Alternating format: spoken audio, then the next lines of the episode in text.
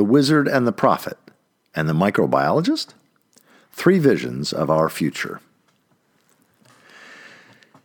It's April 1946, and two men are standing on the edge of a field of dying wheat outside the outskirts of Mexico City. They look at the same field, but they see two very different visions. Both look at the field stricken by stem rust, a condition largely unknown today, but which was responsible for millennia of famine and untold human deaths.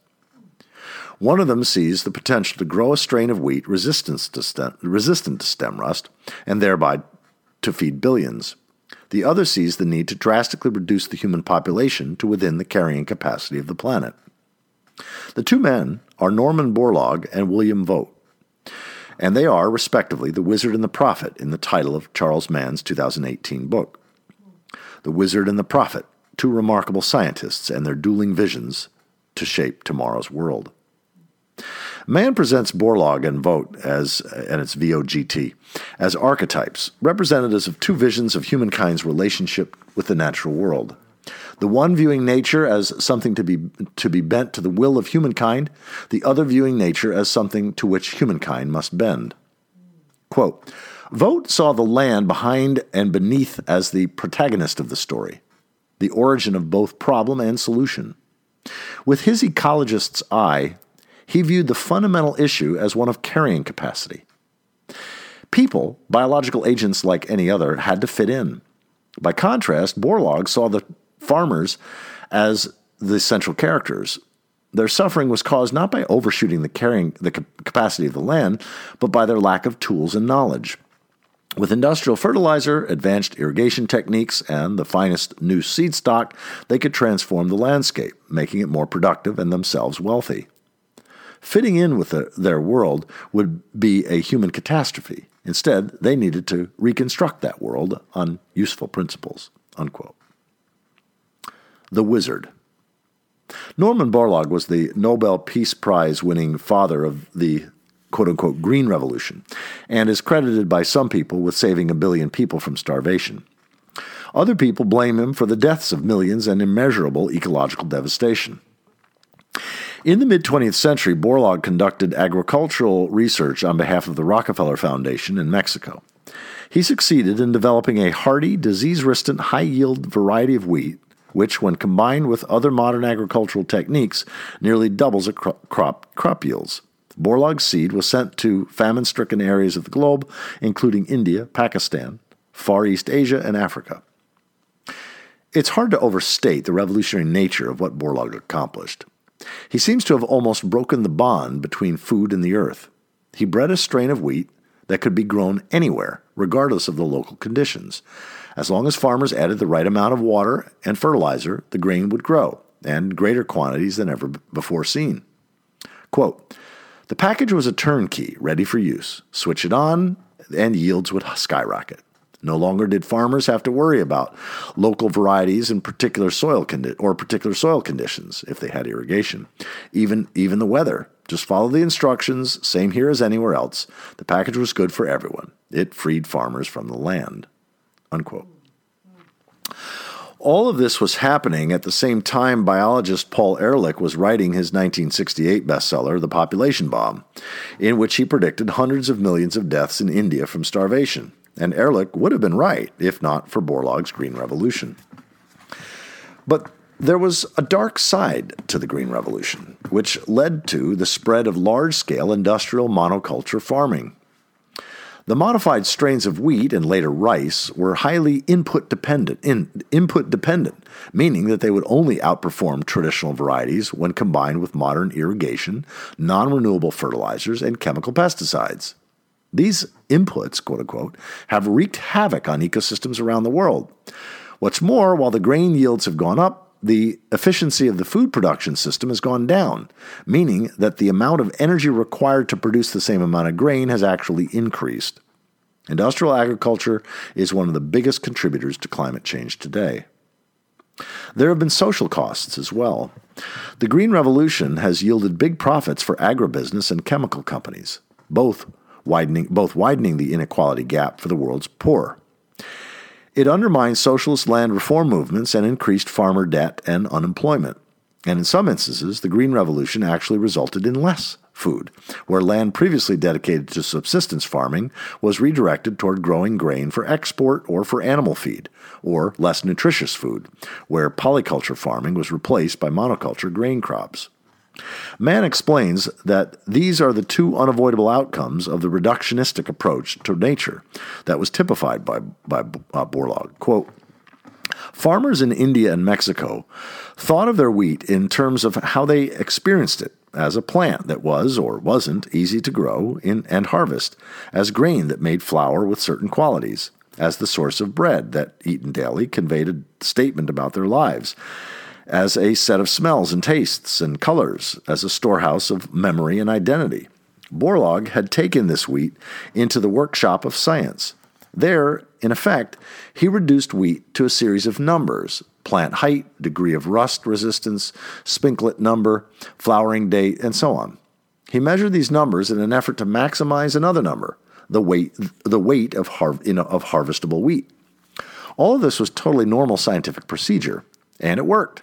He created varieties of wheat that were resistant to multiple types of rust and yielded two or three times more grain. But what was left out was the color of the, the, the bran, the texture of the bran, the pleasure of having several types of flour, or more important still, the relationship of the farmers to their land, and to each other, and to the structure of power in a community or a nation. Unquote. The prophet. From the perspective of Mann's titular prophet, William Vogt, the fundamental problem with the Green Revolution and other quote unquote wizardly projects like it was that they failed to respect the natural limits. According to Vogt, the, the masses of hungry people were not a problem of crop yields, but of overpopulation and overconsumption. Before his visit to Borlaug's wheat field in Mexico, William Vogt had studied bird populations. Like Rachel Carson, a generation later, Vogt had r- realized that declining bird populations were being caused by habitat loss due to suburbanization and by concomitant chemical mosquito control.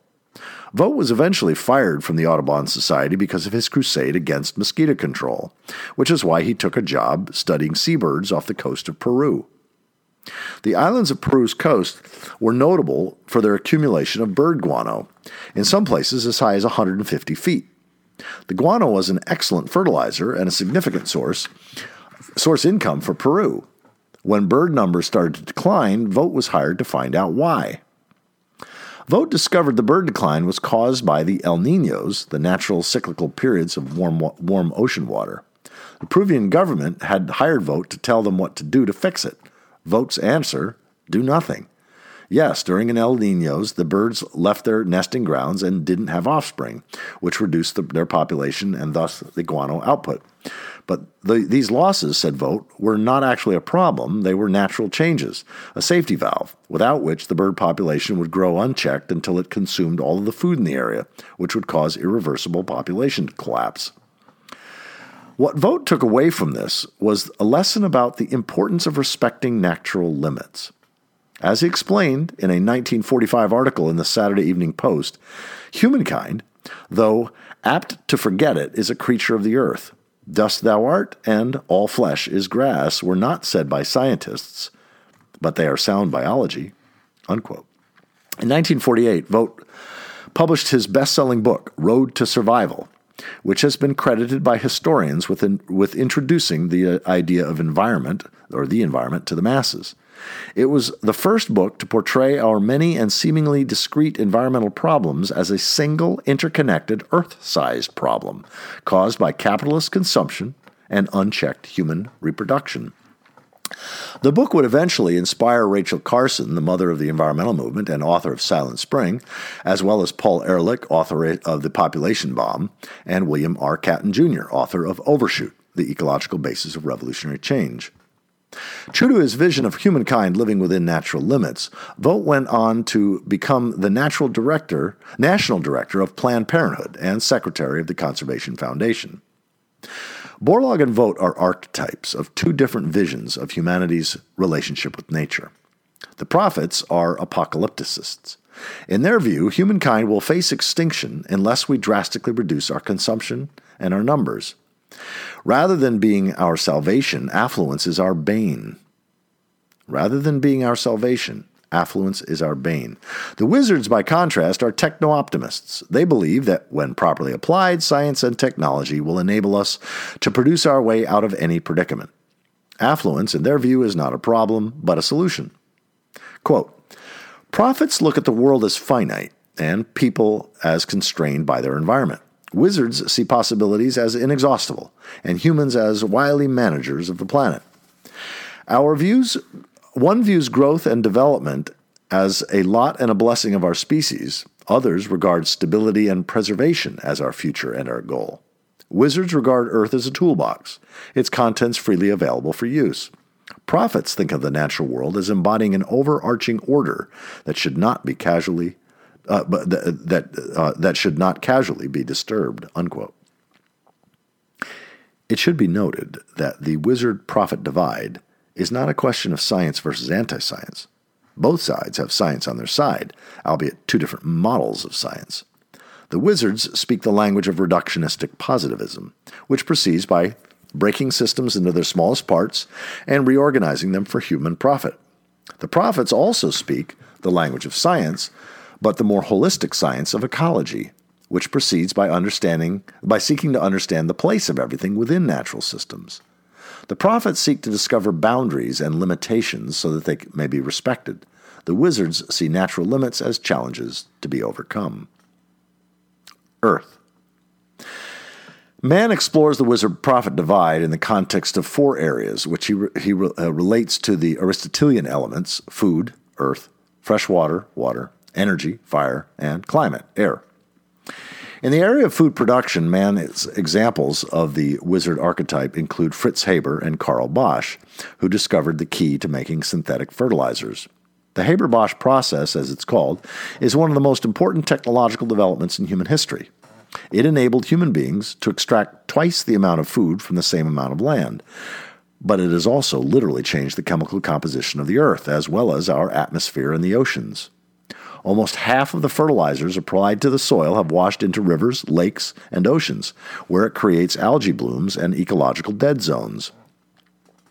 Mann's example of the prophet archetype in the area of food production include Robert McCarrison, uh, the founder of the organic movement. Rather than seeing the soil as a passive reservoir of nut- chemical nutrients, McCarrison saw it as a complex living system and rather than trying to replicate that system in a laboratory, McCarrison believed we simply need to let the soil ecosystem do what it does naturally by returning plant, uh, plant remains and animal excrements to the soil. The slow poisoning of the life of the soil by artificial manures, wrote McCarrison, is one of the greatest calamities which has befallen agriculture and humankind. Unquote. When humans forget their relationship to the soil, he believed, civilizations fall. The wizards see the harms caused by industrial agriculture as temporary technological problems, glitches, to be solved with more technology. The prophets see these harms not as a bug, but as a feature of the system, a system that refuses to respect natural limits. Giving people better technology just causes them to hit the limits of nature faster. Whatever the downsides to industrial agriculture, wizards respond by asking rhetorically is it really better to let millions of people die of starvation? The prophets see the, this argument as tautological because it fails to address the underlying question of why there are millions of starving people in the first place the failure to constrain human consumption and reproduction. To the wizards, it's simply a question of numbers numbers of humans and numbers of calories. To the prophets, evaluating agriculture in terms of calories produces uh, uh calories produced is reductive thinking. It doesn't include the cost of habitat loss, soil erosion, or the poisoning of soil and water with pesticides and herbicides. What's more, it doesn't consider the destruction of rural communities. It doesn't even consider whether the food produced is nutritious or whether it tastes good. Both sides admit that organic farming will not feed the almost 8 billion people on the planet now, not to mention the 10 billion who are supposedly will inhabit the earth in 2050. The wizards see industrial agriculture and GMOs as the only solution. The prophets see this as just adding to the problem. The only real solution, according to the prophets, is a top to bottom reordering of society along principles of less is more and small is beautiful, or what Michael Dowd is calling the sacred principle of enoughness. The wizards accuse the prophets of being elitists, ignoring the poor, and even of being racist. The prophets accuse the wizards of being tools of an economic system that is fundamentally at odds with the ability to sustain life on Earth, and in some cases, conspicuous, com- conspicuously complicit with corporate capitalists. Mann notes that on their own terms, both views are right, but they are irreconcilable because they're based on two, tradi- two radically different visions of the relationship between humans and the Earth. Quote, to Borlaugians, those who follow Borlaug, farming is a species of useful drudgery that should be eased and reduced as much as possible to maximize individual liberty.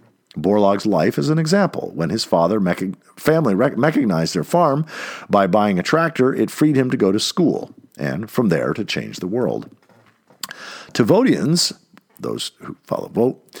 By contrast, agriculture is about maintaining a set of communities, ecological and human, which have cradled human life since the beginning of civilization 10,000 years plus ago. It can be drudgery, but it also but it's also work that reinforces the human connection to the earth. Unquote. Water, fire, and air. In the area of fresh water, the wizardly or hard path is supply focused. It's the path of centralized top down planning, huge concrete structures, and massive construction projects that reshape the topography of the earth. This path has succeeded in providing clean water for drinking and irrigation to billions of people. But it's also drained lakes, rivers, and aquifers, and devastated entire ecosystems. The prophetic or soft path, in contrast, is demand focused. It is the path of decentralization, improved efficiency, and education. The wizard asks, How can we get more water to more people? The prophet asks, Why are we using water to do the, to do why are we using water to do this in the first place? At their heart, these two paths pose the question of the place of human beings in their relation to nature. Hard path supporters see technology placing humans in charge. We can move H2, H2O molecules wherever we want to satisfy our wishes. Soft path people think this level of control is illusory. Co- cooperation and adjustment, not command and control, is the way to live. One values a kind of liberty, the other a kind of community. One sees nature instrumentally as a set of raw materials freely available for use. The other believes each ecosystem has an inner integrity and meaning that should be preserved, even if it constrains human actions. The choice leads to radically different pictures of how to live. Unquote. The same divide can be seen in arguments about energy. It's not just a question of non renewable energy sources, coal, oil, and natural gas, uranium, versus renewable ones, sunlight, wind, geothermal heat. As Mann points out, those who are building giant centralized solar facilities are wizards, not prophets. They are hard path av- advocates in solar guise. Quote The hard path consists of distributing ever increasing amounts of energy from big integrated facilities, giant power plants, giant pipelines, giant tankers. All are massive, brittle, and ecologically destructive. All require control from repressive technocratic bureaucracies. The soft path, by contrast, consists of bottom up power generation from networks of renewable sources.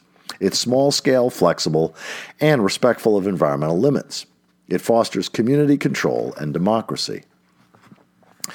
It's no coincidence that the path that humankind has taken thus far is the path that allows wealth and power to accumulate in the hands of an elite few. In the area of climate change, the divide between the prophets and the wizards is most stark around the issue of geoengineering. One example of geoengineering is the plan to pump sulfate aerosols into the atmosphere to reflect some of the sunlight reaching the Earth back into space. Quote Geoengineering fights climate change with more climate change. It replaces the idea of staying within natural limits with the goal of creating a balance on terms set by humankind. It's an audacious promise to fix the sky, it is one of the logical endpoints of the wizard's dream of human empowerment and grandeur. Unquote. Prophets view climate change as the quintessential example of ignoring natural limits and geoengineering as human hubris taken to the extreme. Even if it were feasible, say the prophets, geoengineering takes us further down the path to disaster by distracting us from the needed social and economic reforms. The microbiologist.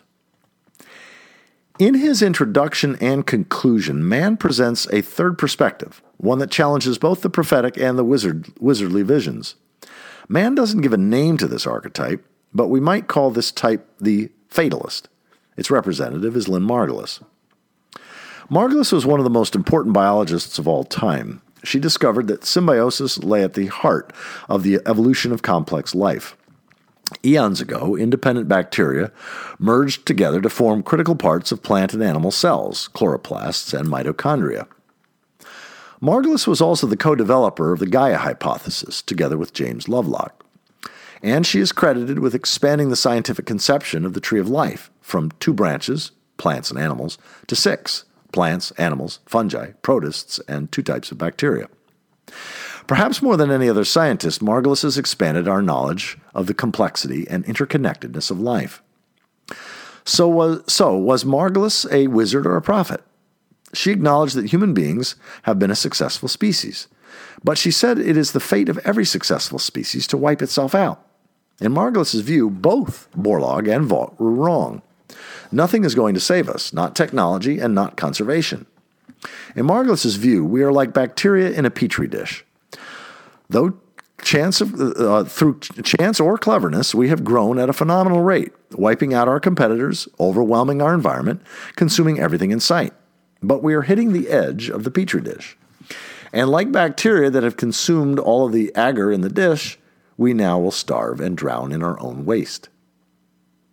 Human beings are going through the same process as cyanobacteria during the Great Oxygenation event two and a half billion years ago, only in reverse. Cyanobacteria were single celled organisms who consumed carbon dioxide, which was plentiful in the atmosphere at the time, and excreted oxygen. They were so successful as a species that they multiplied to such an extent that they actually changed the composition of the atmosphere and suffocated themselves as a result. Now we're doing the same thing by filling the atmosphere with our carbon waste. It's truly humbling to think that, despite billions of years of evolution, we are making the same mistake as our bacterial ancestors. As Margulis sees it, the essential question is whether human beings are special, whether we are different from all the other species on the planet. Borlaug believed that human beings are special because, he believed, we can transcend the limitations of nature. Vogt believed that we are special because he hoped we could learn to, re, to relearn to live within the limits of nature. Margulis would have said both of them are wrong. Who is right? Where does Mann come out on the wizard prophet debate?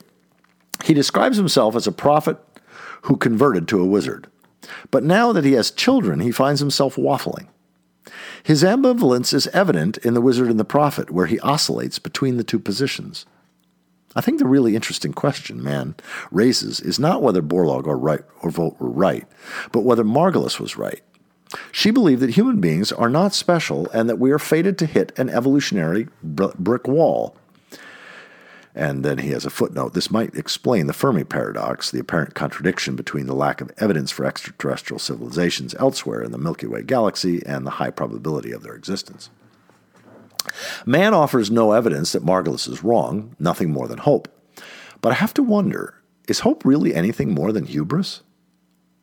For my part, I started out as a wizard and then converted to a prophet. Among other environmental activists, I've met both wizards and prophets.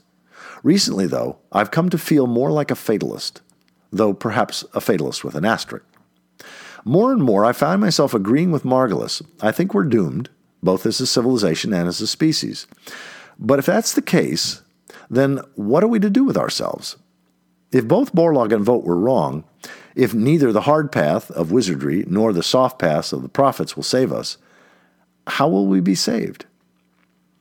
Maybe what we need to do now is to stop trying to save ourselves. Maybe the effort to save ourselves is what has been keeping us from making the right choice all along. When, while individuals and small groups of people have chosen here and there the soft path and followed the prophets, as a whole, human civilization seems to have been following the hard path of the wizards, at least since the Industrial Revolution. Maybe it's the ultimate hope of saving ourselves, the dream of immortality, which has kept us on that path. If we stop trying to save our own lives and the creatures of our own hands, maybe we could, for the first time, choose the right path. If self awareness is what makes human beings special, then I wonder if paradoxically, our apotheosis will be when we become fully aware of the fact that we are not special, that after all, we are dust, and all flesh is grass.